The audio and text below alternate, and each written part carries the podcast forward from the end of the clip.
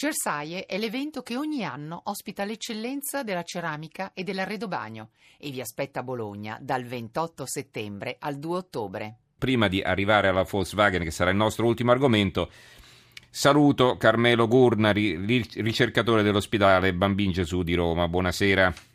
Buonasera, buonasera a voi. Allora, lei è un giovane, ha 26 anni, si è laureata a pieni voti eh, non molto tempo fa all'Università di, Cavi- di, di, di Pavia e, eh, però eh, è già adulto da questo punto di vista perché ne ha passati di tutti i colori, perché purtroppo è stato compito, adesso ne parliamo seriamente, eh, da un tumore e anche piuttosto eh, cruento, il linfoma di Hodgkin, eh, è riuscito a, a venirne fuori e, ed era ricoverato proprio al Bambin Gesù. quando era ricoverato uno dei suoi sogni era proprio quello di diventare a sua volta un medico, un ricercatore e eh, insomma il destino ha voluto che, fosse, eh, che potesse eh, diciamo, conseguire questo suo obiettivo e eh, andare a fare ricercatore proprio nell'ospedale dove era stato ricoverato, è così? Esattamente, sì, adesso sono un medico ricercatore proprio nello stesso reparto anche con parte degli stessi medici esattamente che mi hanno curato. Quindi ha rivisto il letto dove, era, dove dormiva, insomma, dove era ricoverato? Esattamente, sì, mm, sì mm. esattamente, proprio così, sì. Mm-hmm. E che impressione l'ha fatto stare dall'altra parte? Immagino Beh, una grande emozione all'inizio, no? Ah, questo assolutamente, sì. Psicologicamente è molto uh, difficile all'inizio, ma chiaramente poi per me mm, tutti, tutto lo staff medico dell'oncomatologia e del Dipartimento di Medicina Trasfusionale è davvero una seconda famiglia, quindi potrei dire quasi che è una seconda casa il Bambin Gesù e quel reparto. Quindi lavorare davvero a stretto contatto con i medici che sono stati eh, coloro che hanno dato la seconda chance, il, tutto il gruppo del professor Locatelli, è assolutamente sensazionale per me, davvero una grande opportunità professore che l'aveva curata e che è diventato anche, diciamo, adesso eh, del, del, quale lei è assistente, possiamo dire così o no? Sì, esattamente, sì, sì, ho un contratto del Bambino Gesù proprio da, ecco. assegnatomi dal professore Locatelli. Ecco, l'abbiamo invitata perché eh, è un'iniziativa che è partita dal Bambino Gesù e eh, che eh, avrà luogo questo pomeriggio e questa sera, perché ormai oggi è già venerdì, eh, esatto. dalle 16 alle 23, eh, insomma, la notte, notte europea dei ricercatori. Di cosa si tratta? Beh, la notte dei ricercatori è, è, la notte dedicata alla ricerca, tutti coloro che come me dedicano uh, la propria carriera alla ricerca scientifica, uh, in, nel mio caso di nuovi farmaci, di nuove terapie con sempre meno effetti collaterali che possano offrire ai nostri pazienti, nel nostro caso pazienti pediatrici, sempre migliori terapie e meno effetti collaterali. Mm-hmm. Ecco, c'è da dire che eh, nel fronte della lotta al tumore di Hodgkin sono stati fatti tantissimi passi avanti, no? me ne parlava.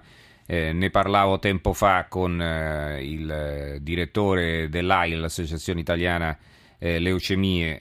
Diciamo la scienza fa grandi progressi in pochi decenni, malattie che erano eh, inguaribili e che portavano quasi sicuramente alla morte, adesso in qualche modo eh, vengono curate e se ne può uscire eh, piuttosto bene, anche se c'è poi c'è il rischio di recidive. Assolutamente, c'è da dire che l'80% dei pazienti pediatrici, quindi tra gli 0 e i 14 anni, che oggi si ammalano di una leucemia acuta, riescono a sopravvivere. E stiamo parlando di cifre, l'80% mi sembra non da poco, dal momento che sono patologie neoplastiche, quindi sicuramente dei numeri che mh, 30 anni fa non erano altrettanto, insomma. Mm-hmm. si sta cercando di uh, andare avanti con terapie sempre più intelligenti, appunto questi nuovi farmaci come vengono volgarmente chiamati, appunto farmaci intelligenti che targettano le cellule neoplastiche senza danneggiare quelle sane. Mm-mm. Esattamente, esattamente, senza i classici effetti appunto della uh, chemioterapia convenzionale, Mm-mm. dei farmaci che sono oramai stabilizzati eh, nel, nei vari protocolli di chemioterapia convenzionale di tutte le mm, neoplasie. Ecco, io, eh, è, una bella storia quella che lei ci racconta, una storia anche di successo personale.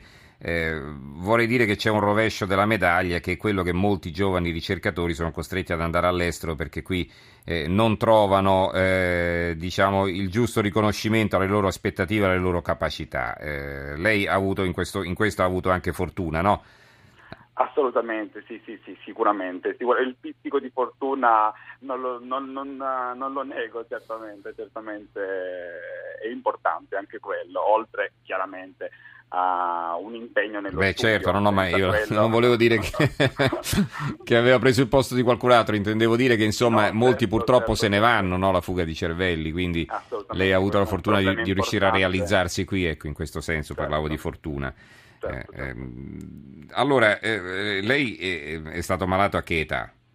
Io mi sono ammalato all'età di 20 anni, quindi ero ah, quindi piuttosto avanti già. borderline, mm-hmm. esattamente, il classico paziente mh, mm, uh, con età limite, il mm-hmm. giovane adulto che chiaramente anche in questi ultimi tempi si sta riaffacciando nell'ambito appunto della scelta terapeutica dal momento che il giovane adulto risponde molto meglio a degli schemi sicuramente un po' più tra virgolette aggressivi come sono appunto quelli pediatrici insomma.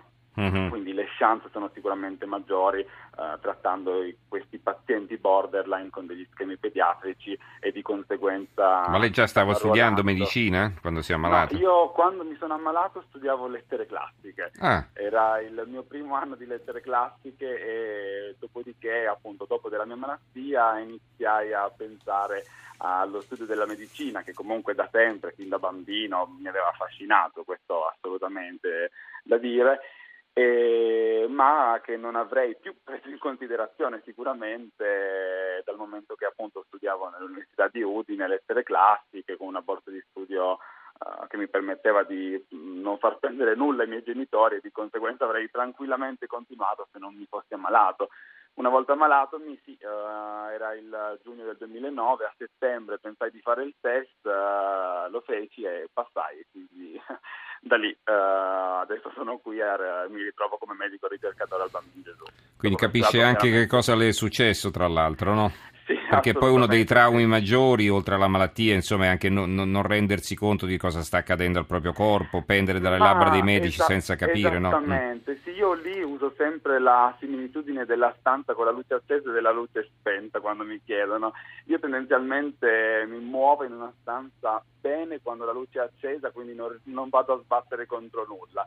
Se la luce è, è, è spenta e buio, è lì Mm-mm. io non mi so muovere, quindi tendenzialmente a me piace avere tutta la situazione certo. sotto controllo e sapere. Ecco. E questo richiama anche l'importanza del rapporto tra medico e paziente, no? del dialogo. Assolutamente, Mm-mm. assolutamente.